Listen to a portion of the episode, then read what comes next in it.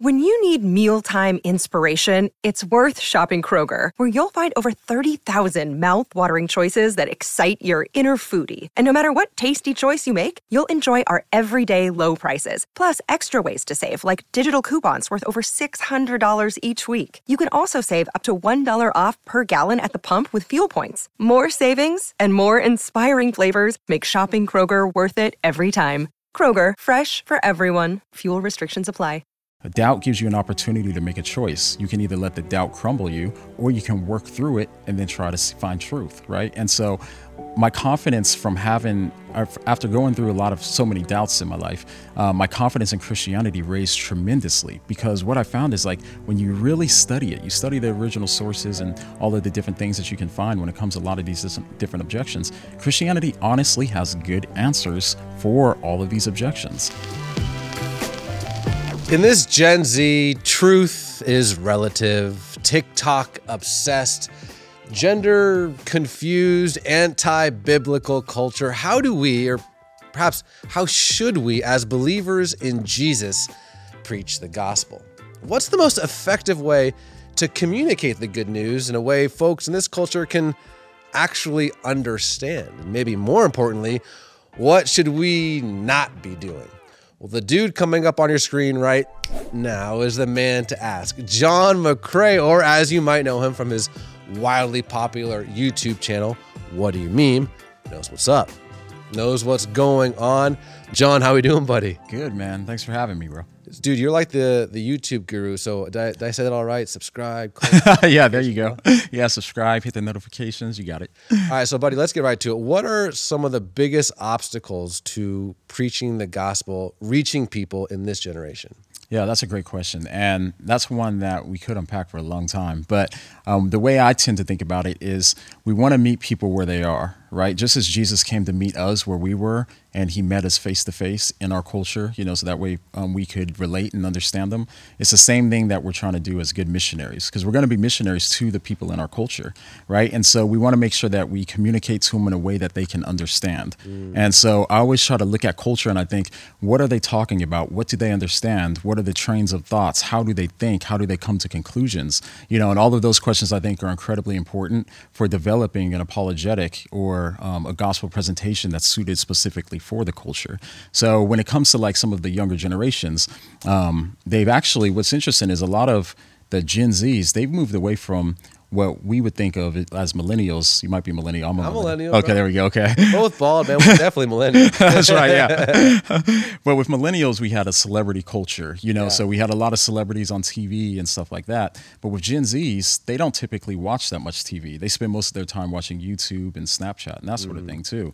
And so that's where their celebrities, quote unquote, come from is really from YouTube. So they're getting a lot of information from there, which is why I think that it's vital for us to be able to be on YouTube on. and deliver the message to them in a way that they could understand. So, but like, what are some of the the hangups of yeah. this generation? Yeah. So with the generation they look at things a lot differently than us, and that's probably no surprise, right? Um, but it's interesting because with millennials, we saw a lot of like trust your heart, trust your feelings, that sort of thing. The Gen Zs is a little bit like that, but from what I've seen, they've they've kind of deviated from that mm. a little bit more, and they're looking for things that are more concrete. And so, yeah, so they're looking for you to um, be clear with your presentation uh, when you talk to them um, rather with like a lot of the millennial, you know, mega churches and stuff like that too. They're kind of like really fuzzy and in the feelings, you know. Yeah. Um, so yeah, That's so a good trend. It is. It is. Yeah. So it's good because it's good to see them kind of circling back, you know. Right. Um, but you still have to be able to meet them where they are. Um, so, for example, like um, in millennial culture, um, there's a lot of promiscuous sex and stuff like that, right? Yeah. Gen Z culture is not like that as much too because they're more in the digital age and so they're not communicating with each other directly. And so they're actually the um, i read an article saying that they're the most sexless generation um, so far wow. right? Which is interesting. And so um, that's not as big of a hangup for them but what they're looking for is connection you know? And so if you can create ways for them to feel more connected then that's going to be a lot uh, really attractive. Well obviously they feel connected to you because you have like, so like 350000 youtube subscribers. You're obviously crushing it. Why do you think well first off how'd you get into YouTube? And secondly, why do you think your channel specifically has gone so popular? Uh, good question. Um, so I got into YouTube. To keep a long story short, I lost my hearing randomly in my 20s, um, and the doctors didn't know what caused it. um, they said there's a lot about hearing loss we still don't know. And so I lost my hearing, and my hearing was so shot that I had to get a cochlear implant. Um, so I couldn't get hearing aids because they wouldn't suffice. So I had to get a cochlear implant, which requires a um, surgery. So they put an internal component inside of your skull, basically.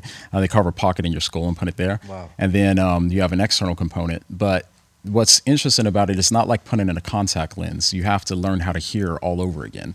So it was about a year in some process of me just trying to learn how to hear. So I was out of work. And while I was out of work, I spent a lot of time debating atheists on Facebook. And then that kind of led into, yeah, because a guy in a Facebook group, he's like, start a YouTube channel. And he lived in Australia. And I was like, I don't really know much about YouTube. And he's like, I'm going to send you a camera, just give it a shot. And I was like, okay, I'll give it a shot. Yeah. And I felt a little bit of pressure to do so, but I did it and it just ended up kind of working out. So, Wow.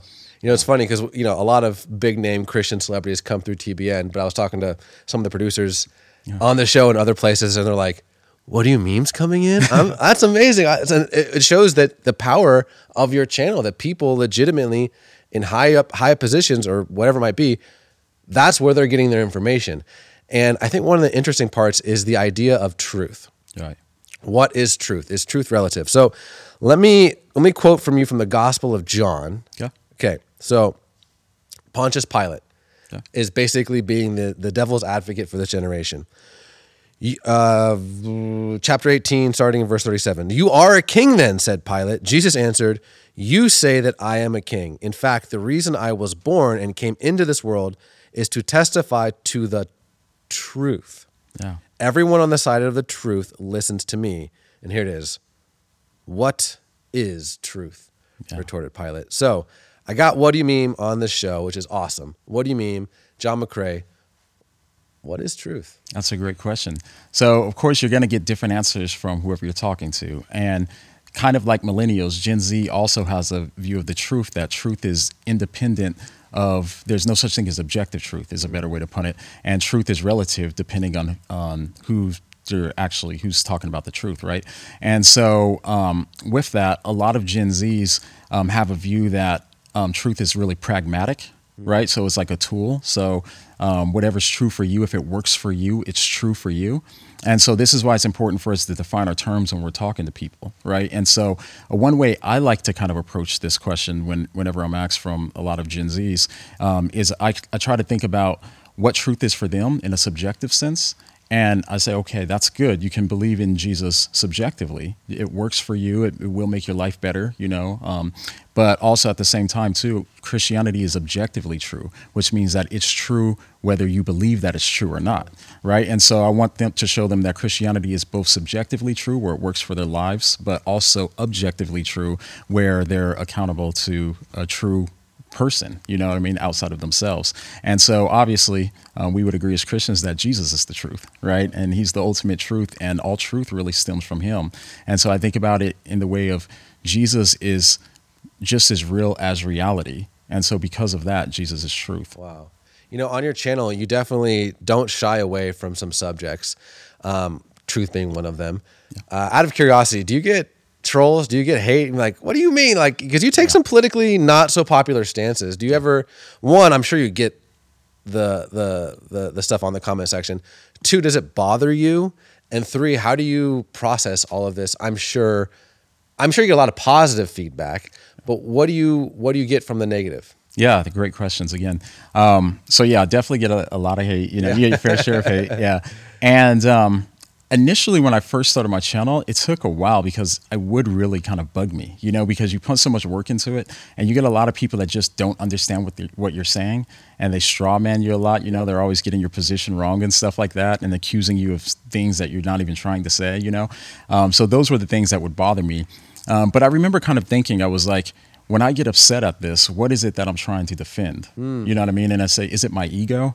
You know, and I, I kept thinking about it. I was like, I think I'm just defending my ego here. And I was like, so had me kind of get back to like, why am I doing what I'm doing anyway? Am I doing it for my ego or am I doing it for God's glory? Come you know what I mean? And so, so that was a big kind of pivotal moment for me. And I still learned from that, like this habit of whenever I kind of feel those feelings, you know what I mean? Where I feel like I need to defend myself. Yep. I'm like, why? Why do I need to defend myself? Because at that moment, if I feel like I'm defending myself, then it's at that moment that I'm forgetting just how deep the gospel it should be in my heart, right? So the gospel will tell me that I'm accepted by God and unconditionally accepted through his love and mercy. You know, because of that, I have all of the value in the world because I matter to him. You know, and so it once I forget that, I have to remind myself of the gospel again so that way I can process through some of that. Yeah. yeah. Do, you, do you still read the comments? Yeah, yeah, I read them. Yeah. Well, I mean, I don't read all of them, but I read yeah. like, you know, scroll through them here and there. Yeah. That must be frustrating where you're trying to make these arguments and it's like, no, you're you're not even under, not even hearing what I'm trying to say. Yeah, yeah. So do you have do you do you use the negative feedback to then make different arguments? Yeah. Yeah, I do absolutely, and that that's why I'll still kind of read them and stuff because then I think about like, okay, I worded it this way. I could have probably got the same point across and um, dodged that kind of objection by just wording it slightly mm. different, and I'll make note of that. You know. All right, so we're gonna go to a place that's uncomfortable. Okay. Um, and anyone who's in this space that that have, that has been in this space long enough has had these questions pop up where they're like, "Ooh, that that question or that thought is really bothersome." And thankfully for me personally, I've I've been able to work through a lot of them. But for you, was there a question? Was was there an argument? Was there an idea that made you doubt, that tripped you up, and then how did you work through it? Yeah, um, honestly, there was a lot of them, right? so um, because I've been doing this for so long, and then um, prior to my channel, I did a lot of debates with atheists and stuff. They'd bring up some stuff that I had no idea, I've never heard about before, too. Like um, some of them might be like, you know, Christianity's copied from pagan myths. When I first heard that, I was like, oh no, is this true? You know, and so what I kind of realized in going through a lot of doubts throughout all these years is that there's a sunny side to doubt. Doubt gives you an opportunity to make a choice. You can either let the doubt crumble you, or you can work through it and then try to find truth, right? And so, my confidence from having after going through a lot of so many doubts in my life, uh, my confidence in Christianity raised tremendously because what I found is like when you really study it, you study the original sources and all of the different things that you can find when it comes to a lot of these different objections. Christianity honestly has good answers for all of these objections. So for me, it just raised my faith significantly by going through so many different doubts throughout my life. So you and I are, are, are both obsessed with Christian apologetics. Yeah. How would you define that? Yeah. So Christian apologetics, I mean, the definition, you know, comes from the Greek word apologia, which means to give a defense. And so that's how people tend to, to um, describe it as they'll say it's given a defense of what you believe. Um, but I always think about it too in the lens of persuasion, mm-hmm. you know, because mm. we're not just merely defending in a way where we're not saying something – you know, it's not like we're just saying something that they don't understand and we call it a defense. We need to be persuasive to the people when we're given a case for what we believe. And so, because of that, I think about apologetics as not just merely being this intellectual pursuit of philosophy or something like that, but it also has to do with how do you integrate that to make it persuasive for the person that you're trying to give the apologetic to. Which circles back to the very beginning. What do you find to be the most persuasive argument for this generation?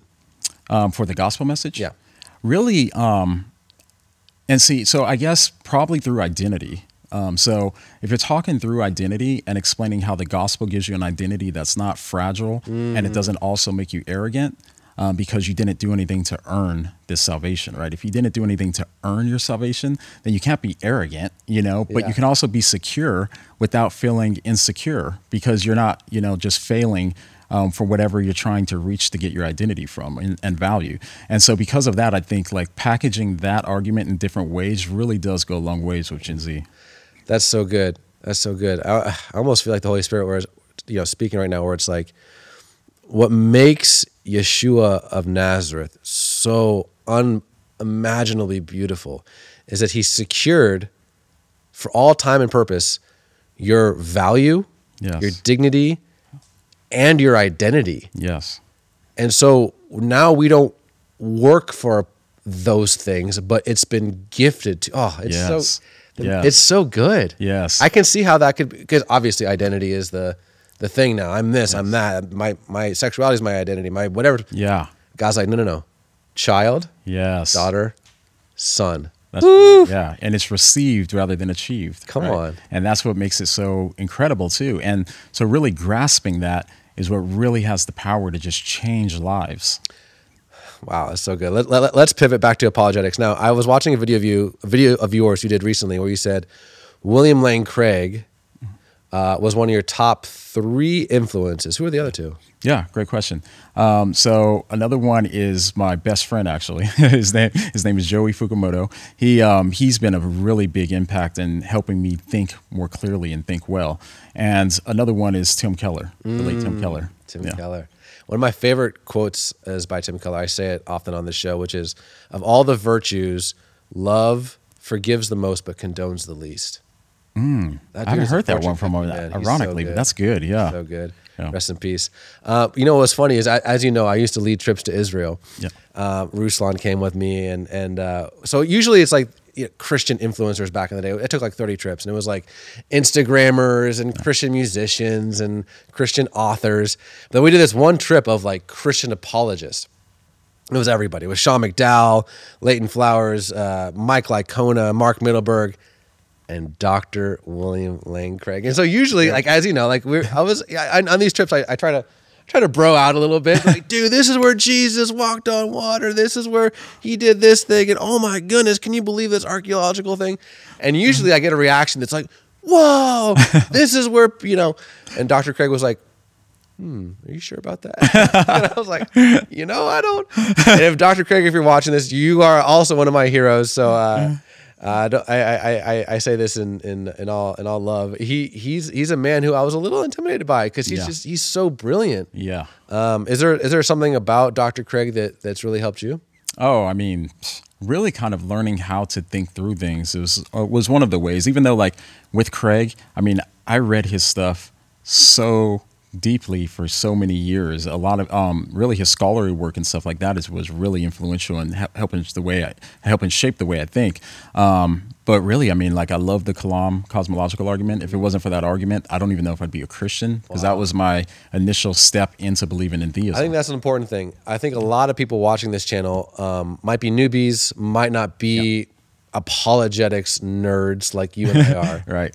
Kalam cosmological argument. You'll hear that a lot the farther you dive deeper into this thing. But on a very 30,000 foot perspective, what is that? Yeah, yeah, great question. I'm glad you had me clarify that. So basically, it's just the argument that everything that begins to exist has a cause.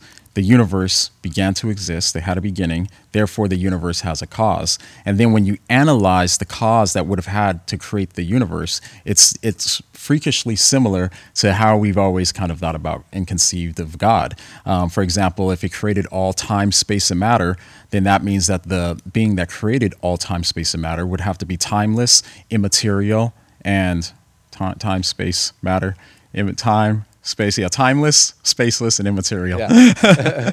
Yeah. So, um, and it sounds like God. And there's also arguments for why it would have to be a personal cause as well, too, uh, which we won't get into here. But um, yeah, so that's why I think the argument I still find very persuasive to this day. All right, let me let me uh, read you one more verse. Uh, I just I just love it. So I think when when I you were talking about objective truth, Yeah. And I think that for me, you're talking about you know why are you Christian, and for it's it's a lot of the subjective things. It changed my life, blah blah blah blah blah. Not blah blah blah. blah that sounds wrong, but like it, it, all all the really like tangible personal things. But it's the objective truth that got me fired up. That that I'm doing what I'm doing now because of it. Yeah. And I love the way that First John phrases this because sometimes it's like people have this idea of faith. It's like, oh, you have you're one of those faith people. You're one of those uh, Wingardium Leviosa Harry Potter people. You're one of those faith nerds. But I think it's so much more tangible Yeah. than that. And so First John, I want to read it, and and and maybe you've read this a billion times, maybe you haven't, but I'm going to read First John with I think a little bit of emphasis. Emphasis. That which was from the beginning, which we have heard, which we have seen with our eyes, which we have looked at, and our hands have touched. Woo, that's not some cloud in the, de- in the in the in the sky, which we have seen, which we have looked at, which our hands have touched. This we proclaim concerning the word of life. The life appeared. We have seen it and testify to it, and we proclaim to you the eternal life which was with the Father and has appeared to us. We proclaim to you what we have seen Yeah. and heard, so that you also may have fellowship with us. And our fellowship is with the Father and with his Son, Jesus Christ. We write this to make our joy complete. So when people say, why apologetics? Why do you care about the objective truth of Christianity? It's like, well, the Bible does. Yeah. These people are testifying. We this isn't we oh we really we really believe. It's like no no no. We know. We've seen, we've touched, we've tasted. How does that perspective of the realness of Jesus, the realness of the gospel, the realness of this story impact your faith and how you talk on your YouTube channel? No, that's a great question. And and that passage too, I believe that's first John one through four, right? Yes, sir. First John one, one through four, something like Yes, that. sir. Yeah. And so what's great about that passage though is that where he says there too, he says, so that way you can have fellowship with us as we have fellowship with God, right? And so you have fellowship because you're you're meeting in objective reality on this truth, you know? And so um, truth is that that was the thing that was really powerful to me too because as millennials we've always heard that like truth is relative you know it doesn't really matter. But when you really think about how deep that is this is something that actually happened in physical reality in our historical timeline when jesus came and talked to these people. And then we have these accounts of everything that happened you know. That is something where even still to this day like i'll go through and study the resurrection and stuff again and i'll be like wow this really happened. As if i didn't believe it before but it, it just strikes me every single time where i'm like this actually happened Yeah. you know? And so like because of that like when you think about it from that perspective and then when you go through the evidence it really does strengthen your faith too each time you go through these things because you can remember like when you don't feel like you might have emotional doubts for example but then you kind of can go back to this apologetic and you can think about what john and them said and it's like this thing actually happened. Mm-hmm. It's real you know? And so therefore if you can trust that it happened then you can trust that um, jesus what he said when he said he'll give us eternal life if we believe we can trust that.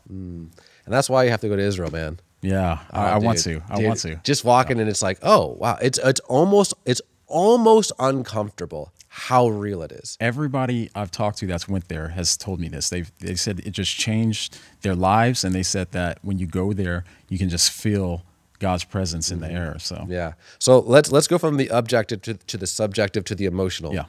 Again, talking about this generation, what is the emotional, maybe political, maybe just somewhere in people's minds that really is hard for this generation to wrap their mind around the truth of the gospel? Okay, yeah. And before I answer that question, just going back to the first part of what you said, going from the objective to the subjective to the emotional, um, I just thought as you were talking, one way to kind of do that, for example, is you talk about the truth. So I think about like if people believe in a subjective um, understanding of Christianity, say, okay, I believe in that is true for me, doesn't mean it's true for anyone else. How comforting will that be in times of turmoil or when things are going really bad or when you've lost a loved one and you don't know what to do. That can't be that comforting because um, you can believe it in the subjective sense, but if you believe it in the objective sense, saying that you know that you will see them again because they're believers and you know will be resurrected, then that really kind of um, will help bring you way more comfort than something subjective ever could. So that's that one. And then, sorry, remind me again of the, the second part of the No, how, how I mean that's first off, that's brilliant. Um, I see why you have so many subscribers.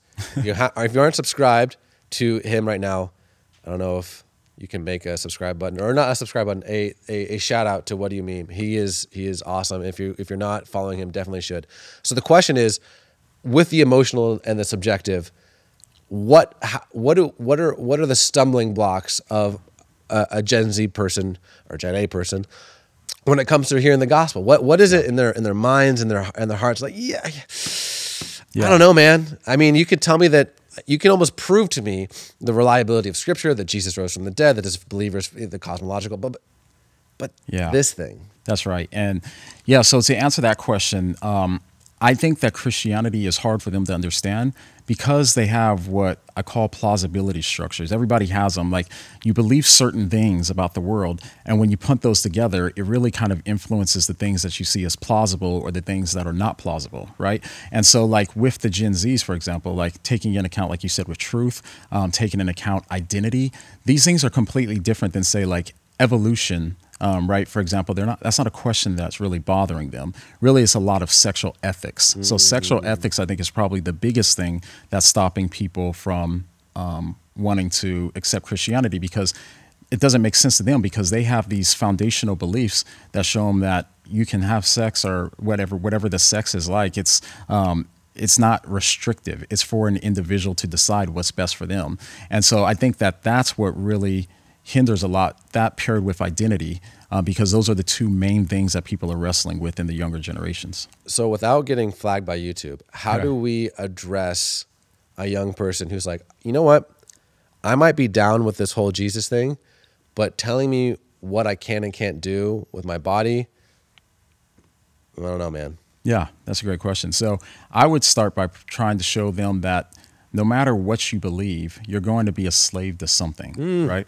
And so, especially when it comes to like identity, for example, something like that, um, they their identity is where you get your value from. And so, where you if where you get your value from, if it's something like saying being a baseball player or it's um you know sexual identity or something like that, um, if you're getting your value from something, when you're hitting it, you're going to get arrogant, right? If you're hitting the mark, which you think, you're going to get arrogant, and then you're going to realize that it's unfulfilling. And so there's these pressure points in society where I try to press on because I say, okay, um, you're getting your identity from, say, your looks. Now, in the back of their mind, they know that you're not going to look as good now in 20 years as you do now, as you do right now, right? And so you kind of want to make those kind of merge together because they're two things that the people care about, and then try to show that there's a conflict between them, so that way they can start to even consider a different place for them to get their identity. Hmm. And so I usually start there by trying to pump pressure on it and say, you're going to lose your sense of value and self worth if you get your value from looks. Hmm. And so after that, if you can establish that, they can see the problem, they can feel the weight of the problem, then they're going to be a lot more open to um, what you have to say about getting your identity and value from the gospel. Hmm. So, That was actually kind of similar to the conversation you and William Craig were having about Jordan Peterson. yeah. which is you can you can most certainly create an identity and value and purpose that's subjective. Yeah. That you know, I I'm a dad, Yeah. and you can find value in that.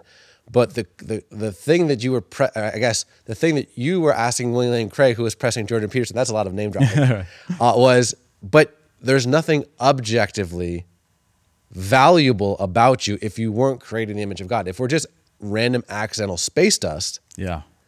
There is no objective truth. But what's beautiful about the God of the Bible is he is truth. Yeah. Um, so I, I, I guess when someone here who's who's come to this channel and they say, "Oh, Jon McCray's on," I guess it would be, "What do you mean is on?" Um, and they're like, "I just want to have the mental f- freedom to believe what you're saying, but I feel like if I do that, I become." A bigot, I become hateful, I become narrow minded. What would you say to that? Um, I'd first start in perspective of if the if you truly do believe that the God of the universe exists, right? What he says has to be king. He created everything. He designed us in a way where he knows how we would function optimally. So when we function according to his will, we flourish. The same way a fish in the water flourishes, you know, because that's how he was designed to to move about. But you take a fish out of the water because he wants to be free, right? It's like, it's like, oh, I don't want these rules. Then it's not good for him. You know what I mean? And so it's the same kind of thing when it comes to um, the God of the universe and how he created us. It's not as if God is creating a bunch of rules just because he's just trying to be mean. These things are actually good for us. And so I spend a lot of time in videos and stuff trying to explain and show why the things that God says makes sense. Because a lot of people, they're like, okay, my parents told me not to do things, but they didn't tell me why I shouldn't do these things. And so you kind of really spell out the practical complications and the practical, the reality of where these things lead in the long run. And then people can start to see and understand it better. That's good. You know, uh, one, one last verse. So First Peter 2, verses 11 and 12. When people talk about, oh, sin, first off, not popular, uh, not politically correct, but what does the Bible say about it? Dear friends, I urge you as foreigners and exiles to abstain from sinful desires. Here it is, which wage war against your soul. So if you want to know what the Bible says about sin, to abstain from sinful desires, which wage war Yeah. against your soul. Live such good lives among the pagans that though they accuse you of doing wrong, being narrow minded or whatever it might be, that they may see your good deeds and glorify God on the day that he visits us.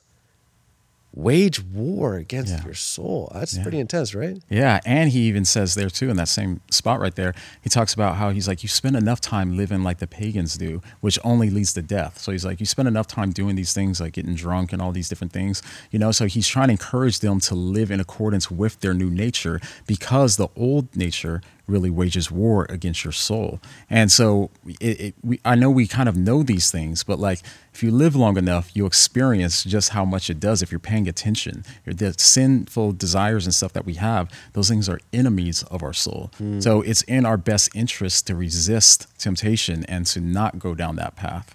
Wow. Uh, we could have you on for many hours. Please come back. No, Uh, you're amazing. yeah. We have a little bit more time. So let's say my buddy here is is is looking at this camera and and they they clicked on this video, maybe accidentally. Maybe they saw two bald dudes with beards and like they probably know what they're talking about. Yeah. and and they want to know um, is come on is it is this really the truth Yeah.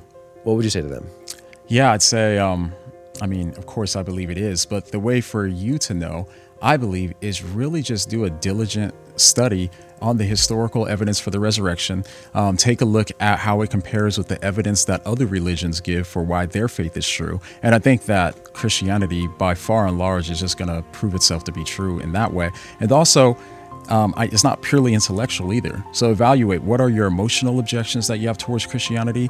Um, does it make sense? Um, also, ta- um, what are your social objections that you have towards Christianity? Do you not know any Christians that you think are cool or good or normal? You know, or all of them kind of weird? You know, and is that kind of keeping you back? And then punt all that in perspective and think, if this is true, should I believe it?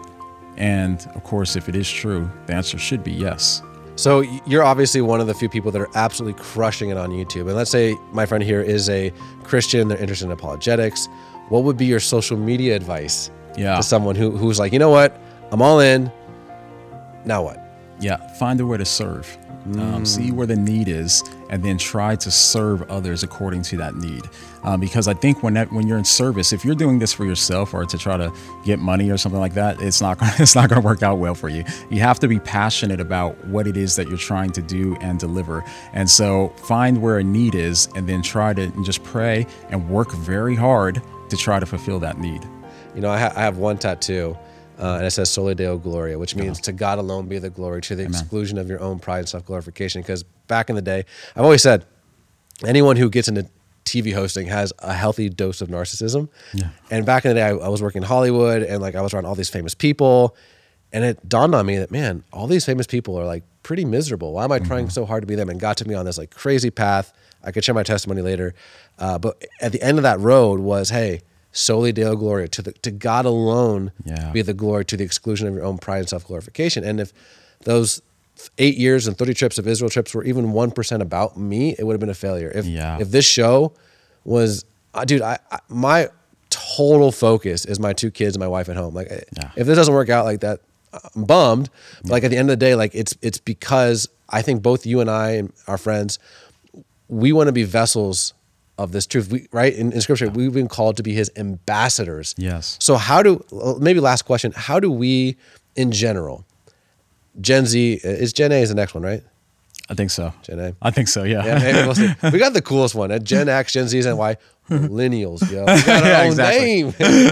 but h- how would you recommend in gen- I mean, you could talk for as long as you want. What should we do to reach this next generation? Yeah, I think um, you you want to look at the generation, like we kind of said earlier, as if you're a missionary going in. What is the language that they speak, um, and why do they say the things that they say? Um, what is the culture like? What are the themes and stuff that they understand? How do you integrate the gospel message into those things that are already pre-existing? And so um, I think that's true of every generation. Um, but I think that you can do the same thing, obviously, for the younger generations. And then also you want to have a clear a gospel presentation. You want to be clear on what it means to be saved. In its most simple form, you can look at Acts 16, 30 and 31, when the Philippian jailer says, Sir, what must I do to be saved? And um, sirs is what he says. And then Peter and Paul respond by saying, Believe in the Lord Jesus Christ, and you will be saved, you and your household. And so I think having a clear gospel presentation, you know, John 3, 16, that's an easy one to remember, right? Believe in the Lord Jesus Christ, and you'll be saved. You know, I, we've never I don't think we've ever done this on this show, and I, I didn't give you a heads up uh, to prepare anything, but um, almost kind of want to do like a little bit of an altar call where it's like, yeah. hey, like if someone just stumbled across this video, and this is how we'll end. This is how we'll end. Um, you said have a gospel message ready. Yeah. So my friend watching this might be an atheist, might be Hindu, Muslim, agnostic, um, whatever it might be. Yeah. But they've clicked on this video and they're watching you right now, what, what would what would be your gospel message? And then when we're done, that's that's it. Yeah. Um, there'll be a few different ways to say it, but one way that I like to talk about it is put in the, in the perspective of imputed righteousness. So what I would like to say is say, um, when you die, you can be judged based off of the life that you lived all of your actions, well, how good you held up to the law, how good you held up to your own standards, how well you held up to other people's standards, to God's standards. But God's standards require perfection. So, what, however you're going to try to get justified, you have to be able to be completely successful and perfect according to those standards. But the bad news is, is that we can't live up to those standards. And Paul makes this argument in Romans 1 through 3. We can't live up to those standards. And so our only way out because God requires perfection because He's perfect. So, in order to live in His presence, then we would also have to be perfect, but we're not perfect. And so, for God to be a perfectly just judge, He has to punish every single wrongdoing, or He wouldn't be perfectly just. But thankfully, God isn't just perfect in justice, He's also perfect in mercy. Mm. And so, because He's perfect in mercy, God put on human flesh, came into our world, and took on the penalty for the sins that we deserve. So that way, when we stand before God, our salvation is judged based off of the life that He lived rather than the life that we lived. And then He offers it to us as a free gift. So, you have to accept it. Jon McCray, my man. Thank you so much. Uh, appreciate it. Thanks for having me, man.